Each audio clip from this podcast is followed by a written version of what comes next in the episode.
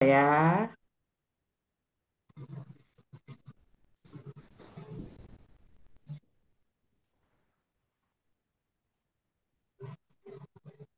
Ya, oke Bapak Ibu sebelum kita merenungkan tema kita pada pagi hari ini, kita mau mohon hikmat pimpinan Tuhan ya. Mari bersama-sama kita bersatu hati, kita berdoa. Mari kita berdoa. Tuhan kami bersyukur untuk kesempatan yang Tuhan beri sehingga kami boleh bersama-sama berkumpul untuk mengikuti pemahaman Alkitab pada pagi hari ini. Kami mengundang Tuhan untuk berbicara kepada setiap kami dan hikmat Tuhan menolong memimpin kami sehingga kami boleh memahami firman yang akan kami dan kami renungkan bersama.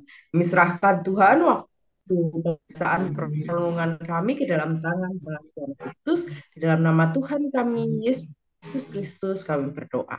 Amin. Uh, Bapak Ibu, hari ini tema yang diberikan kepada saya adalah kemerdekaan yang sejati. Nah, bacanya singkat saja nih, Galatia 3 ayat 13 sampai 15. Kita buka ya, Galatia 3 ayat 13 sampai 15.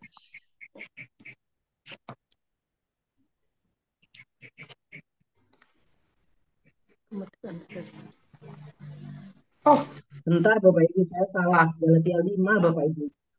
Bentar, saya edit nih. Galatia 5. Galatia 5 ayatnya sudah betul Bapak Ibu. 13 sampai 15.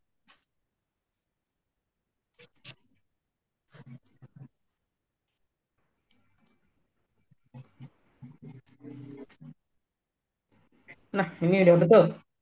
Galatia 5 ayat 13 sampai uh, 15. Saya bacakan ya untuk setiap kita. Galatia 5 ayat ke-13 sampai ke-15. Saudara-saudara, memang kamu telah dipanggil untuk merdeka. Tetapi janganlah kamu mempergunakan kemerdekaan itu sebagai kesempatan untuk hidup dalam dosa, melainkan layanilah seorang akan yang lain oleh kasih. Sebab seluruh hukum Taurat tercakup dalam satu firman ini, yaitu kasihilah sesamamu manusia seperti dirimu sendiri. Tapi jikalau kamu saling menggigit dan saling menelan, awas supaya jangan saling membunuh. Karena pembacaan firman Tuhan. Bapak Ibu jemaat yang terkasih, suatu ketika kita lagi jalan-jalan gitu ya di depan rumah, kita lihat nih ada burung yang cantik gitu. Di sini ada yang suka pelihara burung enggak ya? Bapak-bapak ya yang lebih suka pelihara burung ya. Uh, suka tuh dipajang berjam-jam gitu ya, dijemur, dimandiin, aduh, sampai nggak tahu waktu gitu ya. Apalagi kemarin tuh darah tuh burung darah ya uh sampai sepanjang gang kandang burung gitu kan ya. Uh, kita lihat ada burung yang cantik, kita pengen nih burung ini jadi peliharaannya kita. Maka mulailah kita pasang perangkap dan burung itu berhasil gitu ya. Kita tangkap masuk nih ke kandang. Kira-kira Bapak Ibu ketika tanpa sengaja kemudian kandangnya itu lepas. Bu, eh bukan kandangnya lepas ya, kandangnya terbuka, burungnya itu lepas kira-kira si burung yang tadi cantik kita tangkap, kita pelihara itu akan terbang kembali atau terbang pergi, Pak? Kadang-kadang pulang kembali. Kadang-kadang pulang kembali ya. ya kalau berarti kadang-kadang hilang. Iya, kadang-kadang hilang. Banyakan pergi. Kebanyakan pergi ya. Kebanyakan pergi. Iya. Umumnya kalau dia adalah burung liar, yang kita tangkap, kemudian kita pelihara, lepas, itu umumnya pergi, hilang. Bahkan jarang yang sudah kita pelihara bertahun-tahun pun, kalau tanpa sengaja lepas, itu juga hilang. Memang ada beberapa burung yang setia gitu ya, kalau udah dipelihara ya udah diem aja, mau kandangnya kebuka, mau apa. Tapi umumnya ketika kita bicara tentang uh, kebebasan yang kemudian bisa diperoleh dari satu kerangkeng gitu ya, ada belenggu, ada yang membatasi dan kemudian bisa keluar dari belenggu itu, maka umumnya reaksi yang dipilih adalah meninggalkan belenggu itu, bukan balik lagi ke dalam belenggu itu gitu ya. Memilih untuk pergi keluar, memilih untuk merayakan kebebasan itu. Loh, itu saya mau katakan apa? Bahwa di dalam kehidupan manusia, kita itu juga punya sangkar seperti uh, burung tadi. Apa sih yang jadi belenggu kita? Apa yang jadi sangkar kita? Apa yang menjerat kita? Itu dosa, Bapak Ibu. Dosa itu menjadi sesuatu yang membelenggu kehidupan kita. Bahkan ini kenapa kok gambarnya kuburan Cina gitu ya? Soalnya yang rada bagus kuburan Cina. Lucu ada rumah-rumahnya, nggak nyeremin. Tapi saya mau katakan bahwa ketika kita terjerat di dalam belenggu dosa, maka yang menanti kita ya maut ini. Jadi dosa itu menjadi kandang buat kita yang membuat kita terbatas, terbelenggu, enggak bisa bergerak dengan bebas. Kita dipenjara oleh dosa. Nah, sukacitanya apa? Ketika sebelumnya kita jadi burung yang di dalam sangkar tadi, sekarang kita bisa beroleh kebebasan, kemerdekaan. Kenapa? Karena kita punya iman kepada Kristus. Itu yang hari ini kita baca. Saudara-saudara, memang kamu telah dipanggil untuk merdeka. Kita merdeka ketika kita percaya kepada Kristus. Kita dimenangkan, kita dimerdekakan, kita dibebaskan dari jerat, dari belenggu itu tadi. Kita terlepas dari dosa-dosa kita. Kita terlepas dari hal-hal yang mengikat, mengungkung kita di dalam maut menuju kepada kemenangan. Nah, yang namanya kebebasan itu kemerdekaan itu bukan hanya membuat kita kemudian uh, menang gitu ya, tapi konsekuensi dari kemerdekaan adalah kita kemudian punya kuasa untuk memilih. Nah, ini menariknya iman Kristen. Kalau kita percaya sama Tuhan Yesus, maka kita harus sadar bahwa kita itu punya Allah yang hmm, bukan diktator, gitu ya. Allah yang tidak membelenggu kita, Allah yang tidak mengungkung kita, Allah yang tidak membatasi kita. Sebaliknya, kita punya Allah yang memerdekakan kita, termasuk memberikan kepada kita kebebasan, kemampuan untuk membuat pilihan di dalam kehidupan kita.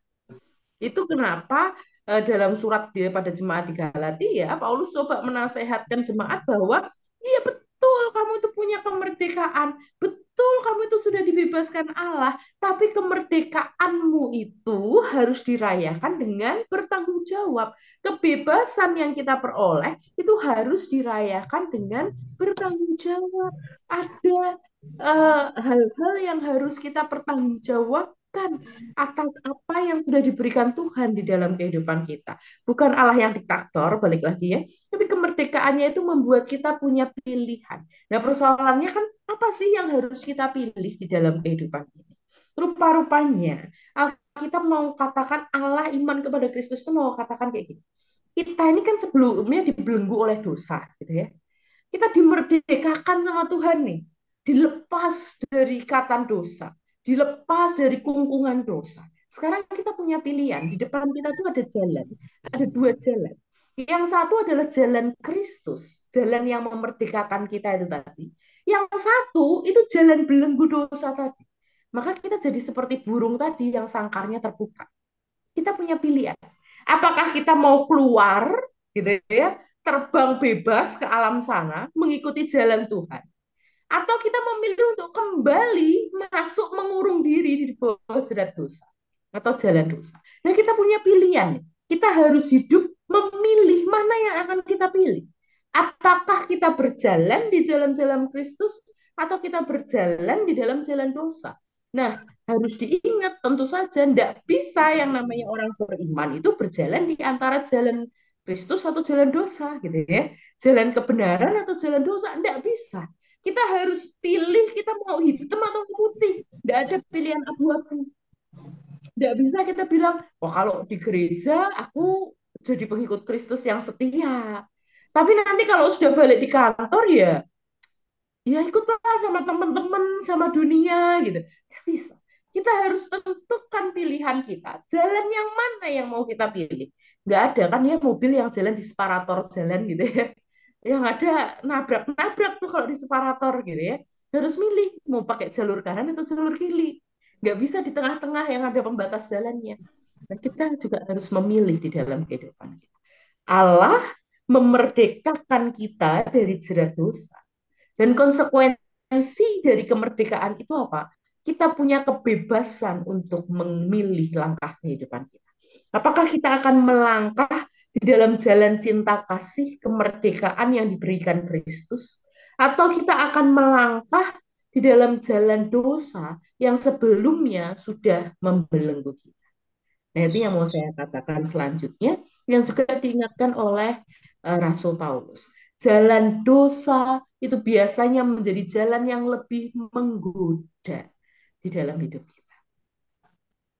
Kita dikasih kebebasan, tapi kita milih masuk lagi di dalam sangkar. Kenapa? Karena ketika kita bebas, kita berjuang. Burung itu bebas berjuang gitu ya. Tapi kalau di sangkar kayak ini enak, makanannya tersedia terus. Jalan dosa kadang juga seperti itu. Menjadi jalan yang begitu menggoda kita. Kenapa? Karena jalan dosa membawa kita pada uh, pementingan diri sendiri menjadi pribadi-pribadi yang egois, pribadi-pribadi yang hanya peduli pada kehidupannya sendiri. Itu yang coba dikatakan oleh Paulus, makanya dia katakan, jangan kamu mempergunakan kemerdekaan itu sebagai kesempatan untuk hidup dalam dosa, tetapi kasihilah, layanilah seorang akan yang lain. Artinya ketika kita memilih berjalan pada jalan dosa, kita tidak akan melihat orang-orang di sekitar kita. Kita tidak mampu untuk melakukan tindakan kasih kepada orang-orang di sekitar kita. Yang kita pikirkan hanya aku dan diriku sendiri. Ironisnya apa? Kalau kita ada di jalan dosa, kita menjadi pribadi yang egois, kita menjadi pribadi yang ambisi, kita menjadi pribadi yang hanya mementingkan diri kita sendiri, maka kita bisa terjebak pada apa yang diperingatkan Paulus di ayat yang terakhir. Keinginan untuk berkuasa itu membuat kita tega, rela melakukan apa pun juga, termasuk mengorbankan orang-orang di sekitar kita. Itu makanya Paulus di ayat yang ke-15 bilang apa? Tetapi jikalau kamu saling menggigit dan saling melawan, jalan dosa membuat hidup kita ini isinya cuma gigit orang lain, ngelawan orang lain. Kalau ada orang yang sukses sedikit, kita nggak suka. Kalau ada orang yang dapat pujian sedikit, kita benci. Kalau ada orang yang hidupnya kelihatan lebih bahagia, kita cepat-cepat cari gosipnya apa, gitu ya. Membuat supaya orang lain tidak jauh lebih baik dari kita. Kita berusaha gigit sana, gigit sini, lawan sana, lawan sini. Cilakanya, ketika kita terbiasa gigit sana, gigit sini, lawan sana, lawan sini, kita juga tidak akan ragu untuk membinasakan orang. Membinasakan itu bisa banyak hal, Bapak Ibu. Membinasakan orang lain itu tidak melulu soal kita membunuh dan menghilangkan nyawa seseorang. Ada banyak hal di dalam kehidupan ini yang bisa kita bunuh dari orang lain, gitu ya bahasa saya nih. Apa yang bisa kita bunuh dari orang lain? Karakternya bisa kita bunuh kita tidak suka, kita mulai gosipin dia, ya. kita mulai ngomongin dia, dia mulai denger diomongin semua orang, dari pribadi yang punya karakter yang kuat, yang baik, dengan segala gosip itu orang bisa runtuh jadi pribadi yang kerdil, karakternya mati. Karena apa? Kita tidak suka. Kita berusaha supaya orang juga tidak suka. Itu kita sudah kebunuh. Kita membunuh semangatnya. Kita bisa jadi orang yang menghilangkan semangat orang-orang di sekitar kita. Membunuh semangat orang-orang di sekitar kita. Ya. Orang baru mulai semangat mengerjakan sesuatu, kita udah langsung bilang, ah kalau cuma gitu doang mah gampang. Jelek lagi hasilnya dia. Kalau aku lebih bagus. Kita membunuh semangat. Membinasakan. Jadi membinasakan itu bukan hanya ketika kita menghilangkan nyawa seseorang. Bahkan ketika kita sadar atau tidak sadar mengkerdilkan seseorang, semangatnya, karakternya, spiritualitasnya, maka di situ kita juga membunuh orang-orang hanya untuk diri kita sendiri. Hanya untuk diri kita sendiri. Kita pengen kita yang diakui, kita pengen kita yang menonjol, kita pengen kita yang dapat nama, kita mengorbankan orang lain di sekitar kita. Nah, kalau di dalam kehidupan kita kita melakukan ini, maka kita memilih berjalan di dalam jalan dosa, jalan belenggu, bukan jalan kemerdekaan, bukan jalan kasih Kristus yang memerdekakan. Kita memperhambakan diri kita terhadap dosa yang sudah dilawan Tuhan. Jadi kita sudah dibebasin, tapi kita milih masuk ke dalam penjara, gitu kurang lebih ya. Kita milih membelenggu diri kita sendiri. Hati-hati. Kalau ini jadi kecenderungan kita, kita gampang jengkel kalau dengar orang muji orang lain. Kita gampang tidak suka kalau ada orang lain yang terlihat lebih baik dari kita. Kita gampang rasani orang. Kita sangat tertarik kalau ada orang yang mulai bilang, kamu tahu nggak sih kemarin itu ada itu tuh ada peristiwa tuh tragedi tuh. Tuh yang kemarin itu loh. Kita langsung kuping kita tuh kayak dapat sinyal gitu ya. Ting ting ting langsung apaan tuh? gitu. Ceritain dong. Hati-hati. Jangan-jangan kita sedang berjalan di patternnya jalan belenggu jalan dosa. Nah kebalikannya tentu jalan Kristus pilihan kita kan tadi dua ya. Jalan dosa jalan Kristus kalau lagu sekolah minggu itu jalan lebar atau jalan yang sempit gitu ya. Nggak bisa jalan di tengah-tengah lebar dan sempit, nggak bisa. Kalau kita pilih jalan Kristus, maka jalan Kristus adalah jalan cinta kasih yang memerdekakan. Ini menarik. Jalan Kristus ketika Paulus memperingati jemaat untuk menggunakan kemerdekaannya dengan bertanggung jawab, maka korelasinya tanggung jawab yang disangkut pautkan itu bukan kamu harus rajin beribadah, bukan gitu. Ya, tadi kalau kita baca Galatia bukan gitu. Sangkut pautnya bukan kamu harus rajin baca firman Tuhan, bukan. Tapi jalan Kristus itu terwujud tampak secara nyata lewat jalan kehidupan kita ya tentu hidup spiritualitas butuh dirawat gitu ya. Tapi hidup spiritualitas jalan Kristus yang terawat itu tampak lewat hidup kita bersama sesama. Makanya korelasi yang disebut Paulus apa? Jangan ini tetapi layanilah seorang akan yang lain oleh kasih. Dan terus sambungannya hukum kasih. Sebab semua hukum Taurat tercakup dalam firman ini. Kasihilah sesamamu manusia seperti dirimu sendiri. Jadi kalau kita mau berjalan di dalam jalan Kristus, maka bukan berarti cukup hanya tentang hal-hal spiritualitas. Kalau kita mau berjalan sebagai anak-anak Tuhan, nggak cukup cuman kita bilang loh, aku kan jadi anak Tuhan yang taat, nggak pernah bolos gereja, nggak pernah lupa saat teduh, nggak pernah uh, lupa doa, makan doa, minum doa, bangun doa, tidur doa, semua aku doa. Tapi setelah doa aku ngerasani orang, aku jelek-jelekin orang, itu kita belum berjalan di jalan Kristus, gitu ya. Jalan Kristus itu tampak baik relasi kita bersama Tuhan maupun juga relasi kita bersama sesama. Kalau kita ada di jalan Kristus, maka kita tidak akan jadi orang-orang yang menindas orang. Kita tidak jadi orang-orang yang mencelakakan orang lain.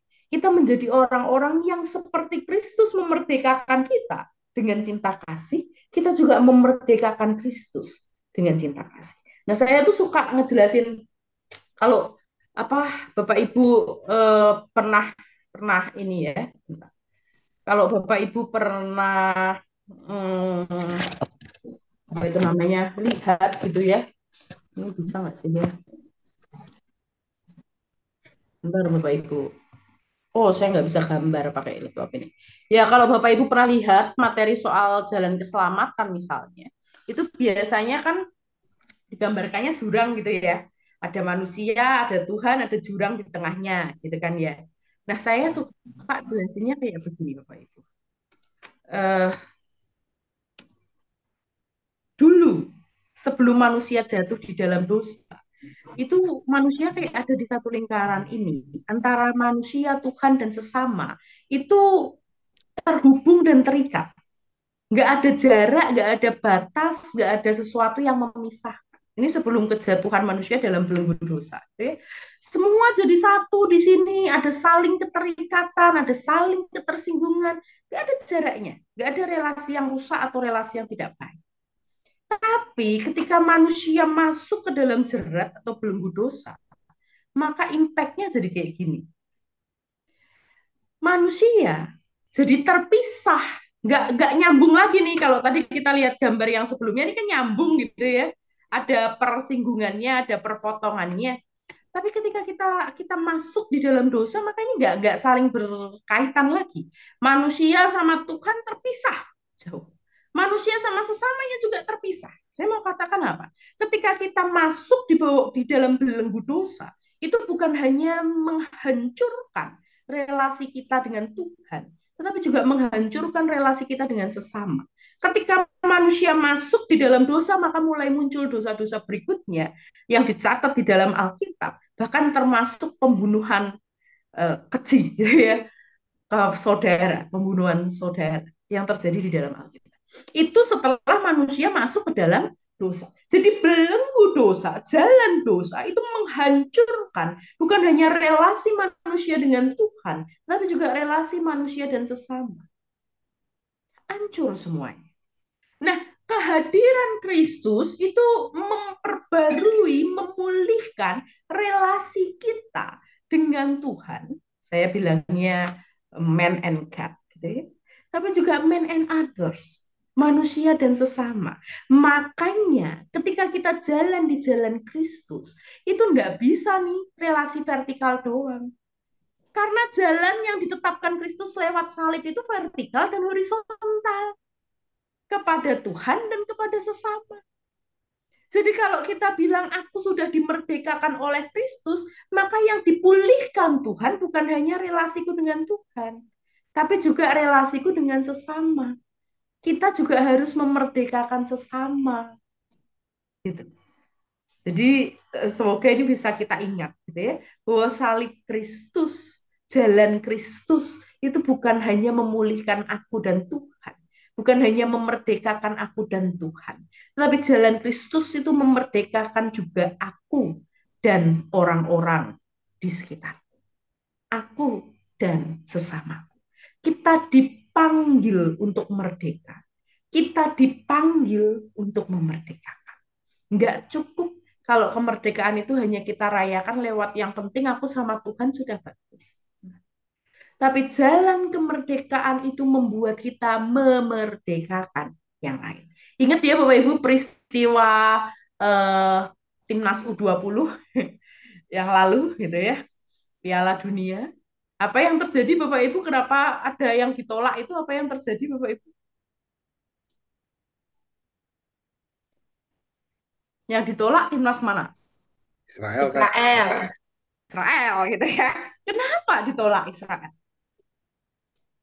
haram. Oh, haram, iya. Enggak, karena mereka dukung Palestina. Karena kita Karena- menyerang Palestina. Itu. Karena mereka apa? Karena dukung. karena mereka mikir Israel menyerang Palestina. Iya. Karena orang-orang bilang Israel menjajah Palestina. Klaimnya adalah Indonesia sebagai bangsa yang merdeka harus mendukung kemerdekaan negara lain supaya tidak ada penjajahan atas negara-negara lain. Semangatnya ini sama persis dengan semangat iman Kristen. Gitu ya Bapak Ibu. Jadi semangatnya Bung Karno ketika bilang Indonesia akan menjadi negara yang mendukung kemerdekaan bangsa lain itu sama dengan semangat jalan kemerdekaan yang Tuhan kasih buat kita. Harus punya semangat itu kita. Saya nggak mau bahas soal Israel Palestinanya gitu ya. Saya mau bahas soal semangatnya tadi loh. Kalau kita sudah merdeka, yuk kita harus memerdekakan yang lain. Jangan kita merdeka, tapi kita menindas yang lain atau kita memenjarakan yang lain. Saya nggak peduli ya, balik ya, saya nggak tahu ya soal Israel Palestina, yaitu topik yang lain untuk kita diskusikan semangat membawa kemerdekaan bagi yang lain itu semangat yang harus juga kita miliki di dalam iman Kristen. Jadi kemerdekaan yang sejati nggak cuma bicara soal diri kita sendiri. Yang penting aku sudah merdeka dari dosa. aku sudah uh, dipulihkan sama Tuhan. Tapi bagaimana kita yang dipulihkan sama Tuhan itu juga mampu memulihkan yang lain. Relasi, tampak dalam relasi kita kepada yang lain. Saya mau katakan ini di akhir. Kita itu dipanggil untuk merdeka. Kita dimerdekakan Tuhan dari belenggu dosa. Kita dibebaskan Tuhan dari belenggu dosa. Kita diberi kemampuan untuk melawan dosa di dalam kehidupan kita. Sekarang persoalannya buat pilihan kita. Kita mau milih yang mana? Kita dimerdekakan dan kemudian merayakan kemerdekaan itu dengan bertanggung jawab. Artinya bukan hanya hidup spiritualitas kita dengan Tuhan, tapi juga hidup dengan sesama kita tampak dalam perbuatan cinta kasih. Atau kita memilih dimerdekakan, tapi kembali lagi memenjarakan diri kita sendiri dengan jalan di dalam jalan dosa. Nah, mana yang mau jadi pilihan kita. Ini bukan paksaan. Saya apalagi nggak bisa maksa. Wong Tuhan Yesus saja tidak memaksa. Gitu ya. Tuhan Yesus memberi pilihan ini kepada kita. Silahkan kamu mau pilih yang mana. Gitu, Nah sekarang ini pertanyaan buat setiap kita. Refleksi setiap kita.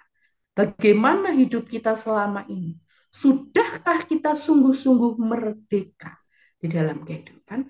Atau kita menjadi penindas-penindas yang membelenggu orang-orang lain di sekitar kita. Kalau itu masih jadi habit kita, yang kita lakukan itu masih menindas orang-orang di sekitar kita, masih mencelakakan orang-orang di sekitar kita, membinasakan tadi gitu ya bahasanya dengan banyak aspek, maka kita belum merdeka. Kalau kita terima Kristus sungguh-sungguh dan kita merdeka sungguh-sungguh, maka kita juga akan tampak lewat perbuatan cinta kasih yang kita lakukan kepada sesama. Amin. Saya berhenti sampai di sini untuk bahannya. Kalau Bapak Ibu ada yang mau di-sharingkan, didiskusikan, ditambahkan, silahkan.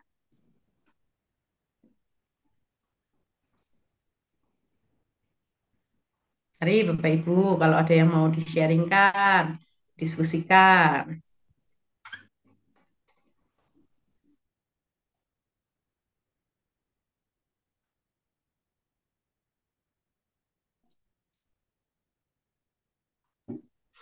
Adakah Bapak Ibu?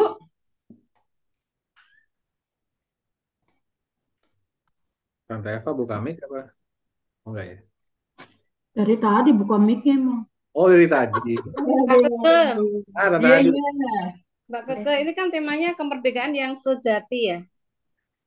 Ye. Ya, ada nggak kemerdekaan yang tidak sejati? Ya, kemerdekaan yang Contohnya? nggak bisa. Ya. Contohnya, ya tadi. Tadi. Kalau alih-alih kita ini kan sudah dimerdekakan, betul toh? Sebagai pengikut Kristus ini kan kita bisa dibilang semuanya sudah merdeka harusnya. Hmm. Tapi kalau hidup kita tidak memerdekakan, maka kita belum betul-betul merdeka. Kita merdeka yang sejati, itu tampak kalau relasi kita sama Tuhan dipulihkan, relasi kita sama sesama itu juga dipulihkan. Perbuatan cinta kasih itu juga kita lakukan. Lah kalau yang kita lakukan kita cuma memulihkan relasi sama Tuhan, tapi relasi dengan sesamanya itu buruk. Kita tetap jadi penindas-penindas. Tadi bahasanya Paulus adalah uh, menggigit, menelan, membinasakan yang lain.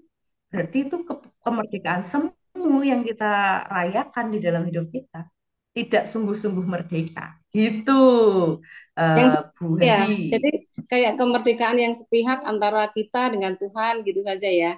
Sedangkan kalau kita kemerdekaan Iya. itu kita masih uh, punya masalah dengan sesama. Jadi yang kita cuma vertikal aja, tapi horizontalnya tidak.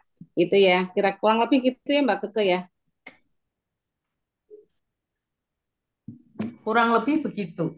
Jadi Iya. kita ngaku merdeka, kita rajin misalkan ke gereja setiap minggu, tapi nek gosipin orang juga rajin sekali gitu misalnya. Lah ini kemerdekaan semu nih, hati-hati gitu ya. Dan mungkin Tuhan itu memberikan kemerdekaan eh, ada batas-batasannya gitu ya. Kita dibatasi dengan hukum kasih mungkin itu ya.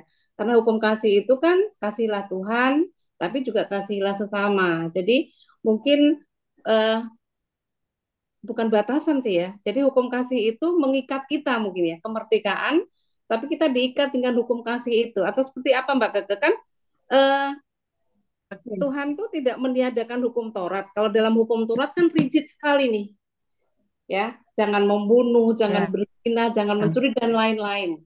Dari 10 itu katanya ada turunannya lagi gitu kan. Jadi atau mungkin dimerdekakan dari itu, kemudian kita diberikan hukum kasih atau seperti apa korelasi antara hukum Taurat, kemerdekaan dan hukum kasih itu Mbak Keke mungkin bisa diperjelas sedikit supaya kita tahu persis kemerdekaan yang sejati itu seperti apa. Oke, oke. Eh, saya saya sih tidak mau memilih bahasa mengikat Eh, Hmm. atau tadi ya. Kalau mengikat itu kan kayak dibelenggu tadi ya. Tapi saya lebih suka pakai bahasa Tuhan itu kasih rel buat kita, patron buat kita, gitu ya. Nah, kita bisa nih berjalan di relnya Tuhan, tapi kita bisa juga loncat dari rel itu buat rel sendiri, gitu kurang lebih. Nah, relnya Tuhan itu apa? Jalan kasih. Nggak ada yang mengikat dalam arti oh, belenggu tadi ya, seolah-olah kita tidak punya pilihan. Itu tadi istimewanya jadi orang Kristen. Kita harus memilih sendiri, dimerdekakan tapi juga harus buat pilihan mau benar-benar merdeka apa enggak. Nah, kalau kita mau betul-betul merdeka, maka jalanlah di dalam relnya Tuhan. Patron yang sudah dibuat Tuhan. Jalan tolnya Tuhan itu lewati. Jangan cari jalan sendiri. Itu kurang lebihnya. Nah, terus apa nih korelasinya dengan hukum-hukum Taurat? Misalnya kayak gitu ya. Apakah kemudian hukum Taurat itu digantikan? Kayak gitu barangkali ya. E, dimutakhirkan gitu ya. Saya mau bilang enggak. Disederhanakan barangkali iya. Kalau ngafalin susah kan ya. Tapi coba kalau kita lihat gitu, hukum Taurat itu ngomong tentang apa sih? Hukum-hukum Tuhan dalam perjanjian pertama itu ngomong tentang apa? Bukankah semua aturan itu berbicara tentang dua hal? Relasi bersama Allah dan relasi bersama sesama. Ya, kita ngomong simpel aja 10 hukum lah ya. Pasti kan diajarin. Hukum pertama sampai hukum keempat bicara tentang apa? Relasi sama Tuhan mulai jangan menyebut nama Tuhan, ingat dan kuduskan, segala macam itu relasi sama Tuhan. Betul ya? Tapi setelah itu hukum kelima sampai hukum ke sepuluh ngomong tentang apa? Relasi sama sesama. Bagaimana kita bisa mengasihi sesama sebetulnya? Ketika kita menghormati orang tua, kita nggak membunuh, kita nggak berdusta, kita tidak iri gitu ya, ingin barang sesama, itu kan relasi tentang sesama. Bagaimana kita mencoba hidup mengasihi sesama kita, bukan hidup yang berfokus pada kita sendiri. Kalau ngomong kalau kita sendiri kan, wah aku pingin nih sama barangnya itu, wah aku nggak suka sama dia, aku saksi dusta aja, bohong gitu ya, ngefitnah, aku benci sama ini, aku begitu. Itu kalau fokusnya sama diri kita sendiri. Jadi bukankah hukum Taurat itu sebetulnya juga adalah hukum kasih Nah, hukum Taurat menjadi ribet karena manusia yang buat ribet. Atau ya kalau mau sederhananya hukum Taurat menjadi sekompleks itu ya karena rabi-rabi yang bikin itu jadi kompleks. Hukumnya Tuhan masih simpel, kasih. Tapi orang coba menafsirkan kasih itu muncul di dalam turunan-turunan yang akhirnya jadi belenggu untuk manusia, membatasi umat manusia. Karena itu sama Tuhan kemudian eh, bahasanya dibaharui gitu ya, disederhanakan supaya manusia tidak lagi fokus pada aturan-aturan yang membelenggu itu tadi. Konteksnya kan gitu nih. Zaman Yesus itu kan aturan-aturannya sangat membelenggu. Makanya kalau kita ngomong aturan hari Sabat saja, wah itu berapa ribetnya itu aturan. Orang jalan aja diatur kok berapa langkah. Ya kan? Orang yang boleh nggak boleh apa itu didetailin. Boleh nggak boleh motong bulu domba, nggak boleh nyuci bulu domba, nggak boleh ngerajut bulu domba, itu ada gitu. Nah ini kan hukum yang seharusnya menolong manusia. Bagaimana manusia mengasihi sesamanya, bagaimana manusia hidup dalam relasi yang baik, justru jadi belenggu kehidupan manusia yang sulit untuk dikerjakan gitu loh. Manusia jadi terbatas. Nah sama Tuhan Yesus dibuat yang lebih sederhana. Nggak usah deh diinget-inget aturan-aturan yang begitu. Yang penting itu dua, kasihilah Tuhan Allahmu, kasihilah sesamamu. Itu kan merangkum semuanya. Ya betul. Jadi memang tidak ada yang dihilangkan sebetulnya kalau kita mau bicara begitu ya. Karena implementasi dari kasih kepada Tuhan dan kasih kepada sesama itu juga sangat tampak sebetulnya di dalam hukum-hukum Taurat. Sepuluh firman Tuhan misalnya. Itu menggambarkan dua hal itu. Gitu kali ya Bu Hadia. Jadi Eh, kita tidak perlu mempertentangkan apakah artinya perjanjian lama kemudian tidak kontekstual dan tidak relevan di dalam kehidupan ini karena sudah digantikan dengan hukum yang lain. Enggak, bahasa saya sih lebih ke Tuhan membuat itu untuk menolong umat sebetulnya. Yang waktu itu hidup di dalam pola pikir yang terkungkung tadi, uh, nggak boleh ini, nggak boleh itu. Jadi orang tuh melakukan tindakan Eh, kebaikan, tindakan cinta kasih itu bukan karena cinta kasih barangkali gitu ya, tapi justru karena aturan-aturan tadi. Ini nggak boleh, itu nggak boleh. Yang sana jangan, yang ini nggak boleh juga. Jadi nggak nggak pure dari hati gitu loh. Itu jadi penghalang gitu. Kalau ada makanya Tuhan mau nolong orang aja kan dipermasalahin karena aturan-aturan itu tadi. Nah maka Tuhan hadir uh, membawa sesuatu yang lebih sederhana, menolong umat untuk hidup dengan lebih memaknai lebih dalam bahwa yang utama itu soal bagaimana kamu mengasihi, baik itu kepada Tuhan ataupun kepada sesama. Nah, biasanya kita terjebak cuman separuh doang kasihnya. Yang kita fokus cuma sama Tuhan aja. Kita menganggap sudah merdeka kalau kita sama Tuhan. Padahal enggak. Makanya saya suka pakai perumpamaan yang salib tadi. Bahwa salib itu vertikal dan horizontal. Kalau kita dimerdekakan Tuhan, itu vertikal dan horizontal. Relasi bersama Tuhan, tapi juga relasi bersama sesama. Kurang lebih gitu kalau dari saya, Bu Hedi. Mungkin Kak Hubert mau nambahin. Gimana Tante Hadi? Cukup, cukup. Cukup ya, iya. Kita memancing aja supaya Max sama Brian. Oh, Max sama Brian. oh, aduh. Ini kemarin supaya lebih rinci. Kemarin udah dibahas ya. Sekilas. Ya, ya, ya, ya kak. Kadang-kadang kan kita itu memang uh, selalu bilang hukum Taurat itu ribet, gitu kan, terlalu rigid. Hmm. Bahkan Tuhan Yesus pun dalam kondisi sebagai manusia pun uh, bisa menyatakan bahwa apa menyembuhkan orang pada hari Sabat tidak boleh, gitu ya. Ketuhanan Yesus pada saat hari Sabat kan malah menyembuhkan orang sakit, gitu.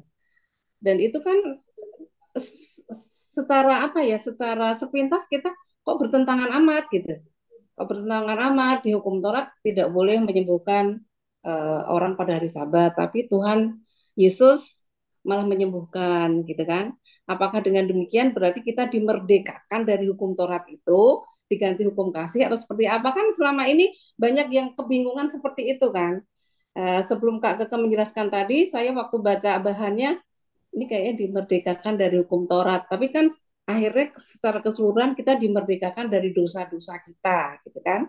Bagaimana kita memakai kemerdekaan yang Tuhan sudah berikan itu untuk bisa uh, memerdekakan orang lain atau sesama kita. Jadi kita tidak menindas orang lain dari apa sikap, dari tutur kata kita, gitu kan? Kadang-kadang kita melecehkan orang aja itu kan merampas kemerdekaan karena menindas kan secara secara hmm. nggak langsung gitu. Jadi itu aja sih kak. Ya oke uh, oke. Okay. Sudah sudah jelas. Cuma mungkin lebih diperjelas dengan bahwa uh, uh, bukan semata-mata untuk lari dari hukum Taurat gitu ya, tapi esensi dari hukum Taurat itu adalah kasih yang vertikal dan horizontal tadi yang salib itu. Iya. Cukup kak, terima kasih uh, apa inian saya sedikit mungkin soal ini ya Bu Hadia. Ya. Kalau kita ngomong soal tadi yang Bu Hadi sebutin, itu yang itu makanya saya bilang yang bikin ribet hukum Taurat itu sebetulnya manusia, bukan hmm. hukumnya. Kenapa? Karena kalau kita mau balik lihat hukum Taurat, perintah soal dilarang menyembuhkan orang di hari Sabat itu tidak ada. Coba lihat 10 hukum Tuhan. Itu perintahnya cuma ingat dan kuduskan hari Sabat selesai nggak ada larangan nggak boleh nyembuhin orang. Oh, nggak ada ya kak. Kirain ada ada turunannya kan katanya ada turunannya nah, dari sepuluh itu nah, ada turunannya lagi gitu kan? Turunan itu yang membuat adalah rabi-rabi Yahudi hmm. atau ya gampangnya Rabi Yahudi itu kayak pendeta-pendeta gitulah ya Hmm. pendeta-pendeta Yahudi itu kalau nanti kita lihat Alkitab Yahudi Talmud namanya itu eh, saya searching deh mungkin kalau ada pertanyaan yang lain dulu boleh gitu ya sambil saya saya cariin deh Talmud biar biar jelas ya biar sama-sama enak nih supaya kita tidak eh, miskonsepsi gitu ya ini nggak bisa pakai screen nah sudah Bentar, tak cariin gambar Talmud. Ada yang lain dulu yang mau diskusi? Nih Mas Wendri udah buka kamera mau ngomong Mas Wendri. Penandanya udah jelas ya penandanya. Em, ini saya eh, membagi dari apa yang pernah saya dapat.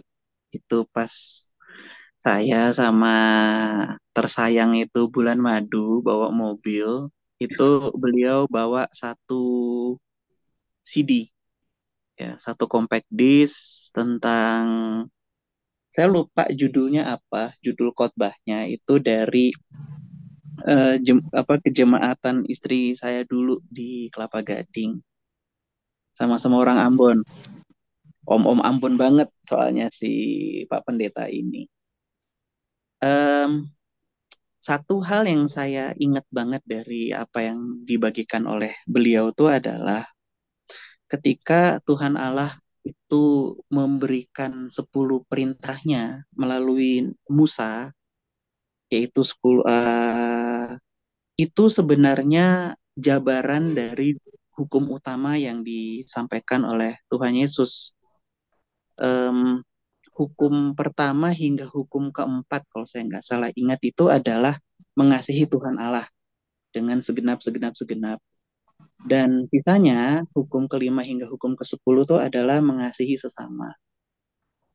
Nah, em, beliau dan juga dalam doa Bapa kami pun juga disebutkan bahwa konteksnya doa Bapa kami itu mewakili hukum utama juga begitu, yaitu tentang mengasihi Tuhan dan juga mengasihi sesama.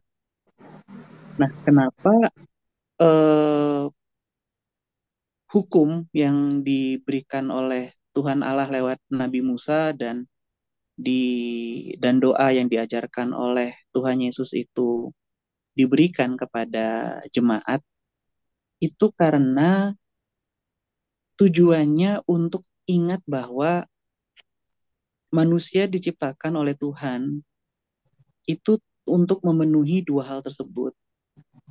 Kenapa memenuhi dua hal tersebut? Karena kita adalah citranya Tuhan. Kita gambarannya Tuhan. Gam, uh, serupa dengan gambaran Tuhan. Yang harusnya ya mengasihi sesama gitu. Nah, um, dan sebenarnya Tuhan Allah tidak lagi menyebutkan banyak hal begitu.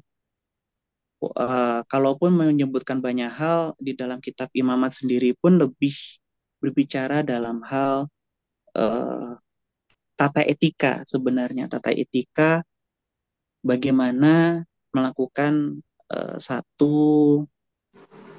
uh, interaksi sama Tuhan Allah gitu yang tetap pada prinsipnya adalah melakukan hal itu semua atas dasar bahwa kita mengasihi Tuhan gitu dan dasarnya juga adalah kita mengasihi sesama. Yang Pak Pendeta yang minggu lalu saya lupa namanya. Eh, uh, dua minggu lalu, dua, dua minggu lalu yang pas uh, unduh-unduh ya, yang pas Pentakosta itu kalau nggak salah. Itu kan cerita tentang bagaimana kok akhirnya hukum Taurat itu sebenarnya 10 perintah Allah ditambah dengan tata etika yang disampaikan di dalam kitab imamat itu kok jadi beranak pinak begitu itu karena um, manusia punya konsepnya itu berbeda dengan Tuhan gitu loh. Bahwa yang dipikirkan oleh manusia dalam hal ini bangsa Israel adalah supaya kamu bisa masuk surga supaya kamu di, di apa layak di hadapan Tuhan Allah maka kamu gak boleh berdosa gitu. Jadi masih terikat dengan konteks bahwa dengan perbuatan kita bisa ketemu Tuhan gitu. Nah, itu konsep berpikir yang dibawa oleh si dosa itu sendiri. Ia membuat kita uh, terjebak sebenarnya. Apa yang dibuat sama ahli Farisi dan ahli hukum Taurat itu sama dengan para apa namanya dengan yang zaman sekarang gitu yang apa ah, saya lupa lagi istilah namanya para kadrun nah oke okay. Para kadrun zaman sekarang gitu bahwa mereka menekankan bahwa pokoknya ikut aturan kita kalau pakai kalau ikut aturan kita maka dijamin kamu masuk surga. Itu itu cukup menempelak gitu menempelak saya karena saya pun juga dulu legalis itu saya pun juga sangat uh, saklek gitu dengan apa yang diatur bahkan sebenarnya itu tidak ada sebenarnya dalam da, da, dalam firman Tuhan itu tidak ada. Itu dibuat hanya demi untuk keteraturan. Jadi bagi saya uh, kemerdekaan yang sejati itu buat saya itu adalah kemerdekaan terhadap pola pikir. Ya Tuhan nggak mau kita ter apa ya Tuhan tidak mau pikiran kita, cara pandang kita, cakrawala berpikir kita itu dibelenggu gitu oleh konsep-konsep yang tidak selaras dengan apa yang Tuhan mau. Tuhan mau hanya hukum utama itu saja, mengasihi Tuhan Allah, mengasihi sesama. Ya, yang dituangkan di dalam 10 perintah Allah dituangkan dalam doa Bapa kami. Sesederhana itu sebenarnya um, yang ya kembali lagi um, kalau kita tidak mendasari itu ya maka kita akan tetap terbelenggu sebenarnya. Dengan kita punya pemahaman yang benar ya bah maka kita tidak akan memiliki belenggu-belenggu pikiran sebenarnya. Karena yang diserang kepada kita itu dasarnya pikiran gitu konsep gitu. Yang dilakukan oleh si ular kepada generasi pertama kita manusia pertama kita adalah menyerang konsep menyerang pola pikir gitu. Ketika pola pikir sudah bisa diubah ya sudah kita terbelenggu dengan dengan hal-hal itu. Nah Tuhan Allah nggak mau kita seperti itu. Mungkin itu sih yang mau saya bagiin apa yang pernah saya dapat Terima ya, kasih. Ya, itu Hendri. Ini sharingnya juga memperkaya ya, kurang lebih tadi ya, bahwa kadang kita terjebak pada aturan-aturan, hukum-hukum legalis yang sebetulnya diciptakan oleh kita sendiri dan malah e, membatasi ruang gerak kita gitu loh. Kita perlu belajar untuk kembali ke e, kalau Hendri tadi ya, yang utama Tuhan bilang soal hukum kasih ya, kasihlah Tuhan dan kasihilah sesama. Nah ini yang saya janjiin tadi ya, nyambung sedikit ini karena yang uh, Bu Hadi sama Om Wendri ini sebetulnya rada oh, oh, apa berrelasi gitu ya. Ini yang namanya Talmud atau kitab orang Yahudi, eh kitab agama Yahudi bukan orang Yahudi. Uh, atau kalau di kita berarti hukum Taurat gitu ya hukum-hukum Taurat itu bentuknya kayak gini ini halamannya ya ini saya salah satu halamannya Bentar, ini bisa pakai pen nggak ya Bentar, bentar. Nah, oke. Okay. Bisa. Nah, oke, okay. bisa. Nah, yang tadi saya bilang, aturan soal hukum Taurat, itu tengah ini nih. Kotaan ini. Ini tuh hukum Tauratnya. Yang kita juga punya di Alkitab kita. Ya. Jadi kalau ada aturan jangan membunuh, ingat dan kuduskan hari Sabat, itu yang tengah ini. Terus yang pinggirnya ini, nah, Inilah yang melahirkan aturan-aturan nggak boleh menyembuhkan orang sakit di hari Sabat. Itu munculnya dari pinggir-pinggirnya ini. Gitu. Nih, ini kan panjang banget nih. Lebih panjang daripada uh, apa ini namanya? Hukum Tauratnya. Nah, ini ini dari mana yang kanan kirinya ini? Kanan kirinya ini adalah tafsiran rabi-rabi. Jadi uh, rabi-rabi Yahudi, tokoh-tokohnya gitu ya. Ya mungkin kalau di orang Kristen barangkali ini tafsirannya apa eh, Calvin gitu ya. Calvin menafsirkan, nah ditulis gitu. Nah, kurang lebih begitu. Jadi rabi-rabi coba menafsirkan, ingat dan kuduskan hari Sabat itu seperti apa sih? Nah, itulah turun ke dalam aturan-aturan itu tadi. Cilakanya lagi yang sudah ditafsirkan oleh rabi-rabi di kanan kiri ini ditafsirkan lagi oleh rabi-rabi berikutnya. Jadi kebayang ya uh, gambarannya ya. Jadi firman Tuhannya itu cuma satu kalimat. Tapi kemudian muncul tafsiran di sisi luarnya yang begitu panjang, yang menghasilkan aturan-aturan tadi. Dari situ ada muncul rabi lagi, ditafsirin lagi, muncul lagi aturan-aturannya. Begitu. Uh, Nah, kurang lebih gitu. Ini ini soal tadi ya, uh, Talmud ya.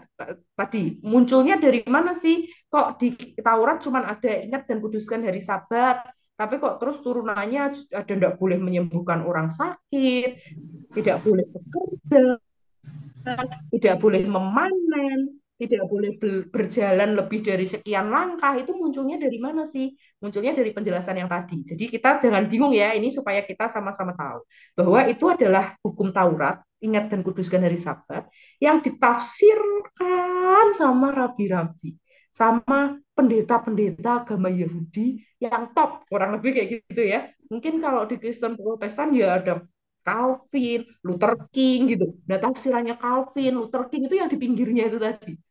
Nah, Luther King, Calvin itu nanti kan ada yang nerusin lagi, ditafsirin lagi di pinggirnya lagi.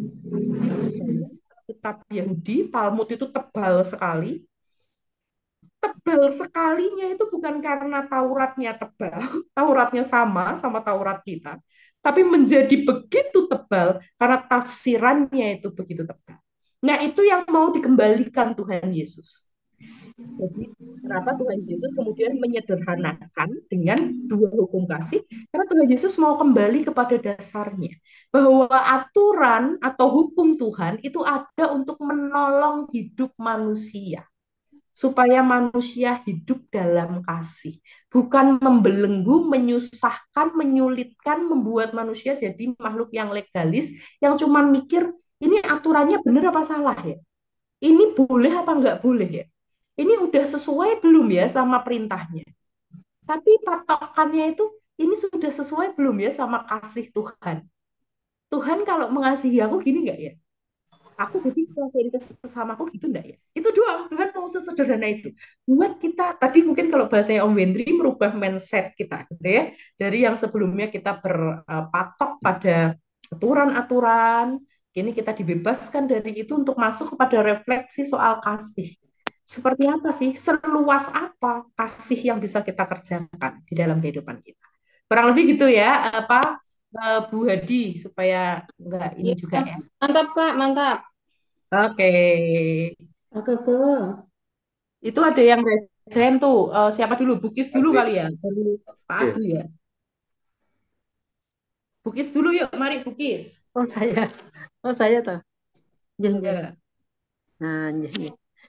Apa ini ada hubungannya dengan uh, udah beberapa kali kan saya selalu mencari untuk liturgis, ya kan? Untuk doa pagi atau untuk PA, ya. Nah, kadang bekerja sendiri mencari itu tidak gampang jadi mesti tertunda-tunda atau nggak terus langsung oke okay, mau gitu nggak. Nah saya mencoba dulu ini, mencoba dulu ini gitu. Tapi eh, rata-rata uh, anu pada nggak mau, ya kan? Nah itu apa termasuk itu tadi terbelenggu. Jadi masih ada yang menghalangi sampai dia itu tidak mau, gitu ya? Tidak mau, ter ya bu, nah, atau nggak dulu, yang lain dulu. Nah kalau jawabannya misalnya nggak dulu, yang lain dulu, itu akibatnya itu dari muda sampai uh, udah lansia. Belum pernah. Misalnya sekali-sekali aja jadi liturgos gitu itu belum pernah. Makanya saya punya pemikiran misalnya anak-anak remaja yang uh, mulai kuliah atau kerja itu saya ambil satu-satu biar dari muda dia mencoba belajar itu tadi. Karena pengalaman yang udah sepuh-sepuh tidak mau ah ya udahlah siapa tahu ini dia terus bisa masuk belajar gitu sambil uh, apa, memberi pencerahan pada kita-kita yang lansia ini kan selalu bukan yang tua-tua terus, tapi ada yang muda sambil belajar gitu. Misalnya kayak siapa ya? Rahel atau Rosa itu yang SMA itu. Rosa ya. Nah, itu Rosa itu kan yang paling muda, SMA, kelas 3 baru lulus ini, dia udah berani, misalnya kayak gitu. Tadinya uh, ada alasan juga yang uh, gimana sih maksud aku menghadapi para lansia? Misalnya ada yang begitu. Terus saya jelaskan. Nggak apa-apa itu karena Zoom lingkungan yang kecil. Kita kita udah ketemu setiap hari minggunya. Jadi sambil belajar lah jadi uh, kurang lebih 15 atau 20 orang yang ada di Zoom itu. Kan nggak tatap muka. Nggak kayak tatap muka. Kayak Bu Titik kemarin kan tatap muka Nah, jadi belajar ya, belajar ya, ayo dong, ayo dong gitu. Nanti terus dia bertanya-tanya, saya menjelaskan terus itu di dalam WA itu sampai ujung-ujungnya nanti terus mau. Nah, saya itu berpikir ini tadi uh, ada yang membelenggu misalnya, apa ya termasuk itu juga dia belum berani gitu loh. Sampai usia udah lansia belum ada kesempatan berani misalnya gitu. Alasannya macam-macam. Ada yang begini, aku setiap hari kan bangun pagi, masuk ya misalnya hari Sabtu harus bangun pagi misalnya gitu. Nah, itu kan udah termasuk menghalangi. Sementara dia anu bisa, tapi ya karena alasannya e, harus bangun pagi, begitu. Ya kan, kalau misalnya PA kan setengah sepuluh, wah, aduh nggak berani, nah, misalnya gitu. Ya. Ada juga yang bertanya terus, tapi menjelaskan akhirnya mau, ada yang gitu. Terima kasih, begitu. Oke, oke, Bukis. Terima kasih untuk sharingnya. Nah, ya. saya tidak mau katakan ketika kita menolak panggilan pelayanan, itu artinya kita terbelenggu di dalam jalan dosa. Saya tidak mau katakan seperti itu ya. ya. Tapi eh, ada titik-titik di mana memang sebagai manusia kita hmm. bergumul untuk menerima panggilan pelayanan sesuai dengan porsinya kita masing-masing. Jadi kita juga sebagai yang bugis nih yang keren banget nih aktif banget cari gitu ya juga harus membuka diri kita terhadap peluang potensi ketika orang merasa oh, di situ bukan ladang pelayananku. Sederhananya sama kita nggak bisa suruh semua orang jadi pendeta. Akan ada orang yang lebih bahagia jadi dokter gitu ya. Karena merasa ladang pelayanannya jadi dokter. Ada orang yang merasa bahagia dengan jadi polisi. Ya karena merasa ladang pelayanannya jadi polisi maka eh, yang bisa kita lakukan adalah kita berusaha untuk membuka diri, membuka kesempatan, membuka peluang kepada semua orang untuk terlibat secara aktif di dalam persekutuan tubuh Kristus. Soal bagaimana orang itu merespon, kita harus percaya itu adalah bagian dari pergumulan imannya bersama dengan Tuhan, ya. Pergumulan imannya bersama dengan Tuhan. Barangkali ada di satu titik ketika orang memang belum siap dan dia mencari alasan mungkin hmm. nggak siapnya itu kadang bukan sesuatu yang bisa disharingkan sama kita atau dia merasa tidak sesuatu yang bisa disharingkan sama kita gitu. Mungkin mungkin orang merasa kayak gini aku nggak layak lah. Wong keluarga aku itu loh punya banyak masalah. Tapi kan orang luar nggak tahu keluarga aku punya banyak masalah. Tapi aku pribadi merasa nggak layak. Jadi aku akan jawab ke Bugis Bu maaf saya sibuk. Saya sudah bangun pagi Padahal alasan yang sebetulnya bisa jadi karena dia masih bergumul dengan tadi. Aku merasa nggak layak. Tapi dia tidak siap untuk sharingkan itu. Nah itu kan bagian pergumulan pribadi setiap orang ya, Bukis ya. Maka ya. yang bisa kita lakukan ya sebetulnya yang Bukis lakukan itu sudah bagus. Nggak putus asa, tidak menyerah gitu ya. Nggak kemudian ketika kita kasih kesempatan orangnya menolak, udah kita tutup kesempatannya tapi kita berusaha membuka jalan pelayanan, membuka kesempatan itu selalu terlepas dari apa pun yang kemudian eh, menjadi jawaban dari pergumulan orang-orang. Apakah ada orang-orang yang menolak pelayanan karena terbelenggu dengan satu dua hal? Mungkin ada, mungkin ada, gitu ya. E, pasti ada sebetulnya. Tapi tidak bisa kemudian kita generalisir semua orang yang menolak pelayanan apa pun yang ditawarkan terbelenggu dengan sesuatu gitu ya. Itu yang saya hindari Bugis jadi uh, kita juga tidak mau jadi hakim-hakim atas sesama kita. Tadi ya jangan jangan ini gitu. Tapi kita melihat bahwa ya mungkin itu di tahap itulah dia bergumul bersama-sama dengan Tuhan. Bahwa ada satu dua orang yang karena terbelenggu, misalkan terbelenggu sama uang, ya. Jadi kalau disuruh pelayanan alasannya selalu aku kerja, aku kerja, aku kerja, misalnya gitu ya. Karena orientasinya yang penting ngumpulin duit yang banyak, pelayanan mah bisa besok besok besok besok gitu misalnya. Mungkin ada gitu. Tapi kan tidak semua alasannya karena eh, terbelenggu dengan sesuatu hal atau ada belenggu dosa yang mengikatkan tidak semua. Gitu ya mungkin sekali kalau dari saya ya. Jadi Ya, ya, terima eh, kasih. jangan lelah. Eh, walaupun mungkin ditolak gitu ya. Ya, Kita tugas kita adalah yang Mm-mm. merdeka ini memerdekakan juga. Kasih kesempatan yang lain juga. Eh, ya, kalau dikasih kesempatan ternyata belum siap, ya kita tunggu kita kasih kesempatan lagi. Gitu ya, aja yang bisa kita lakukan. ya. Itu ya Ya, ya. juga nggak, saya juga nggak maksa, nggak mungkin, ya kan? Nanti kapan-kapan lagi bisa, gitu. Terima kasih. Mantap. Thank you Ya, sharingnya. Eh, Pak. Adri ya sekarang ya udah resign dari tadi tuh kasihan capek kayaknya angkat tangan. Saya udah resign dari tadi malam. Enggak, eh, eh, saya tidak akan bertanya dan sebagainya. Saya cuma ingin memberikan apresiasi kepada Mbak Keke eh, hari ini. Saya tahu pertanyaannya sangat susah. Pertanyaan meli- eh, apa namanya mengkorelasikan dengan hukum Taurat itu sudah diba- dibahas sama Alek kemarin. Sebenarnya sudah dibahas sama Alek waktu eh, apa namanya waktu ibadah Minggu. Ya, itu khotbah itu Alex sudah menjelaskan dengan sangat baik sekali dan dan terkonfirmasi sekarang dengan Mbak Keke bahwa yang saya sangat suka itu ada hal yang mengatakan bahwa tadi sudah dijawab ketika Tante Hadi menanyakan bahwa ada turunannya terkait dengan hukum Taurat. Dan Mbak Keke menjawab bahwa itu dibuat oleh manusia. Dan eh, hal itu sebenarnya tidak disampaikan oleh kemarin eh, oleh siapa oleh Alex dan di dalam benak saya dan mungkin juga di benaknya Tante Hadi sebenarnya itu adalah turunan sebenarnya yang yang juga di, di apa namanya disampaikan oleh Tuhan kepada kepada Musa ya. Jadi ke- ketika tadi dikatakan seperti itu saya jadi terbuka. Oh, ternyata memang ini adalah turunan dan turunan itu yang dibuat oleh manusia.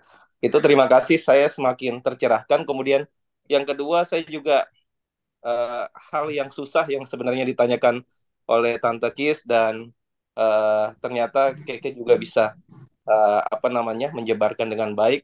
Eh, izin Bapak Ibu kita boleh berbeda kalau hari ini adalah ujian kependetaan saya memberi nilai yang sangat baik untuk Keke. Terima kasih. Aduh, udah ujian aja. Keke.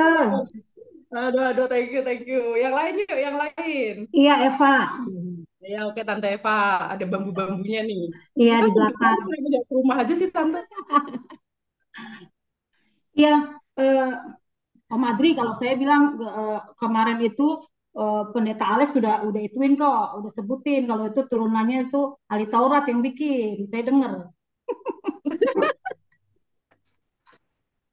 Ya, eh, kalau saya ketika tadi ditanya sama eh, ada yang eh, kemerdekaan sejati nggak sejati, kalau saya tadi hanya melihat bahwa eh, kemerdekaan sejati memang hanya ada satu, ketika Tuhan Yesus mati di kayu salib.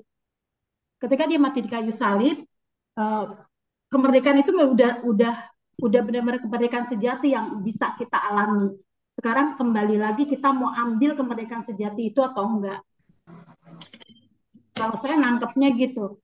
Nah, ketika kita udah yang sejati itu kemerdekaan yang diberikan oleh Tuhan Yesus, kematian dia di kayu salib. Nah, hubungan kita dengan sesama, dengan itu, itu bagaimana kita me, me, me- apa namanya investasikan dalam kehidupan kita.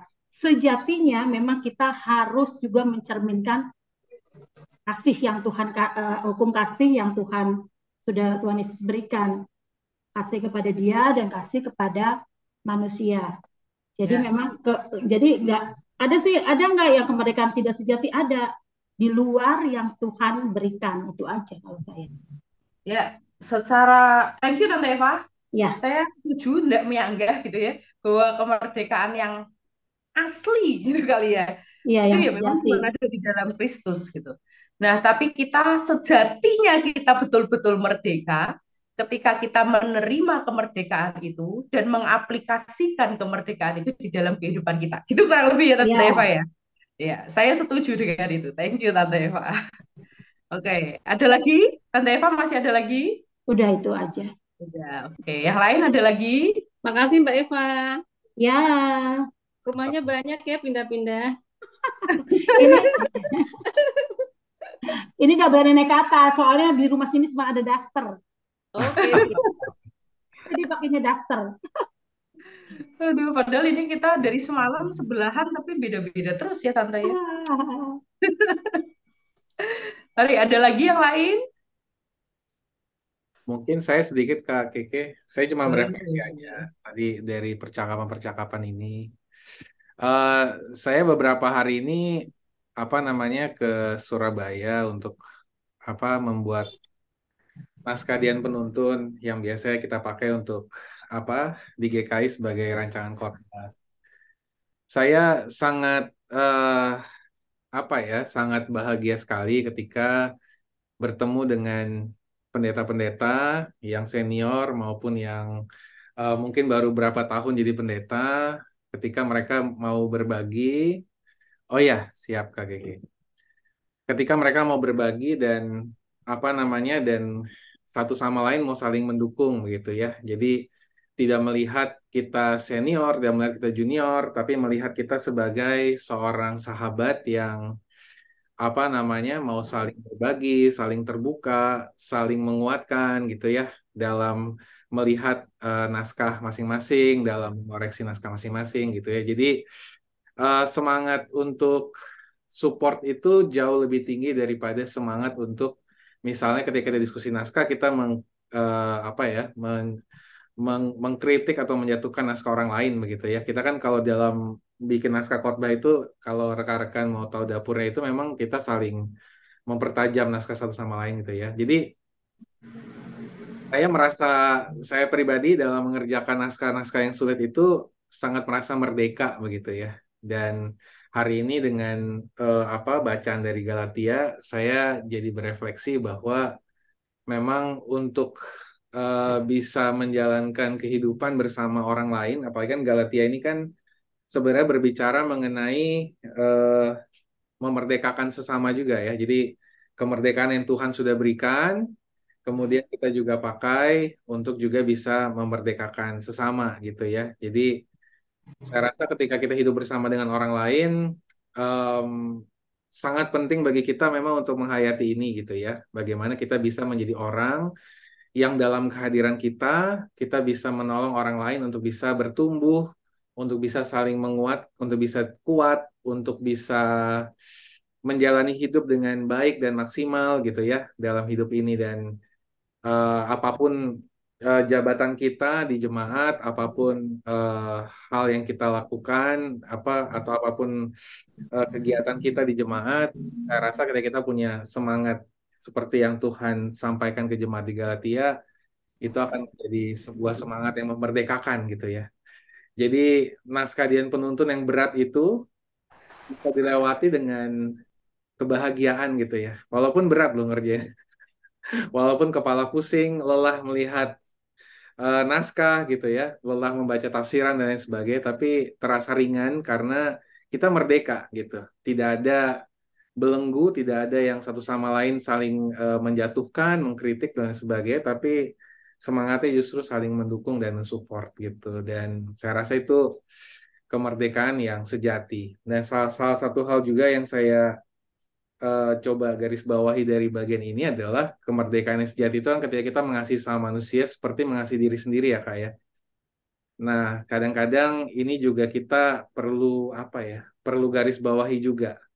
Eh, mengasihi manusia iya, tetapi juga jangan lupa eh, diri kita gitu ya. Maksudnya jangan lupa diri kita bukan kita egois, tetapi jangan sampai kita membelenggu diri kita juga dengan berbagai eh, berbagai hal yang kemudian membuat kita jadi tidak merdeka gitu ya. Maksudnya di sini adalah eh, kadang-kadang dalam hidup ini kita terlalu pasang banyak eh, ekspektasi terhadap diri kita karena ekspektasi orang lain yang membuat kemudian kita jadi nggak merdeka gitu ya. Yang kemudian kita eh, pada akhirnya membuat orang lain juga tidak merdeka gitu ya. Jadi eh, itu saya rasa satu hal yang kuat di hukum Taurat. Hukum Taurat tuh eh, menurut saya berbicara tiga hal. Tuhan, sesama, dan diri. Dan tiga hal ini eh, harus diseimbangkan. Kita mengasihi Tuhan, iya. tapi juga jangan lupa mengasihi sama, tapi juga jangan lupa mengasihi diri. Jangan sampai kita lupa uh, dan mengasihi dan mencintai diri sendiri. Banyak orang terganggu mental health-nya dalam uh, apa masa-masa ini. Kenapa? Karena dia terlalu tertekan dengan berbagai ekspektasi, ingin menyenangkan orang lain, ingin apa namanya, ingin ingin membuat dirinya ideal dan lain sebagainya, tapi dia lupa bahwa ya dia punya banyak hal juga dalam dirinya yang rapuh, yang apa namanya, yang luka dan lain sebagainya gitu ya, dan dia lupa untuk melihat hal itu. Nah kalau itu sampai dilupakan, saya rasa kita akan tertekan juga dan akhirnya kita akan menaruh standar terlalu tinggi sama diri kita dan membuat kita ter mental health kita jadi terganggu gitu.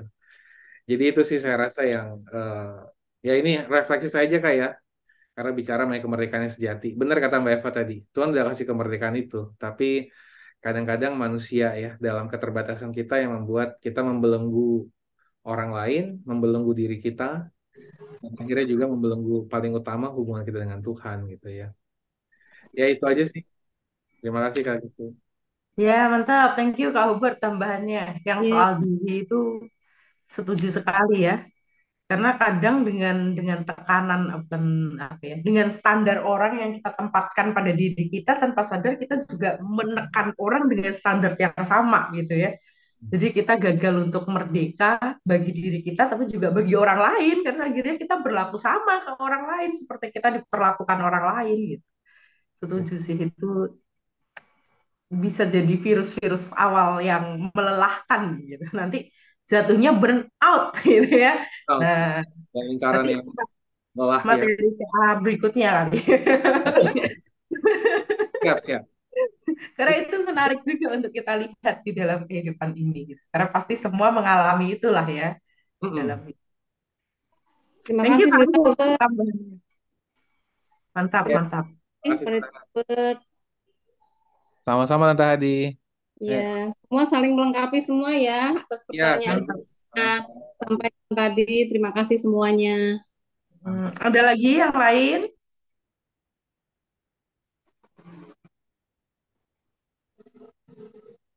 Cukup? Kita cukupkan? Hmm, cukup kayaknya ya. Cukup ya. Kalau cukup saya kembalikan ke Kak Febri ya. Oke, ya. Terima kasih Mbak Keke untuk firman Tuhan ya. Boleh semakin dilengkapi kita hari ini tentang kemerdekaan yang sejati. Ya Bapak Ibu, eh, sebagai rasa ungkapan syukur kita, saya juga mau mengingatkan terkait persembahan. Eh, kiranya kalau jika ada Bapak Ibu yang ingin memberikan persembahan, boleh hari Minggu besok dimasukkan ke dalam am, kantong persembahan, bertuliskan PA umum pada hari ini. Ya, dan tak terasa juga nih udah mau habis perjumpaan kita pada siang hari ini. Nanti ada PA lagi selanjutnya di bulan depan yang khotbah pendeta ABS, Yohanes ABS, yang mengingatkan ya Bapak Ibu, semoga bisa hadir semua di bulan depan. Eh, untuk lagu penutup kita pada hari ini, saya mau mengundang Bapak Ibu untuk menyanyikan Bila Topan Keras Melanda Hidupmu. Habis nyanyi, eh, terus doa ya Mas Sobert ya, doa syafaat. Ya, betul. Ya, Selamat nanti yang doa Mbak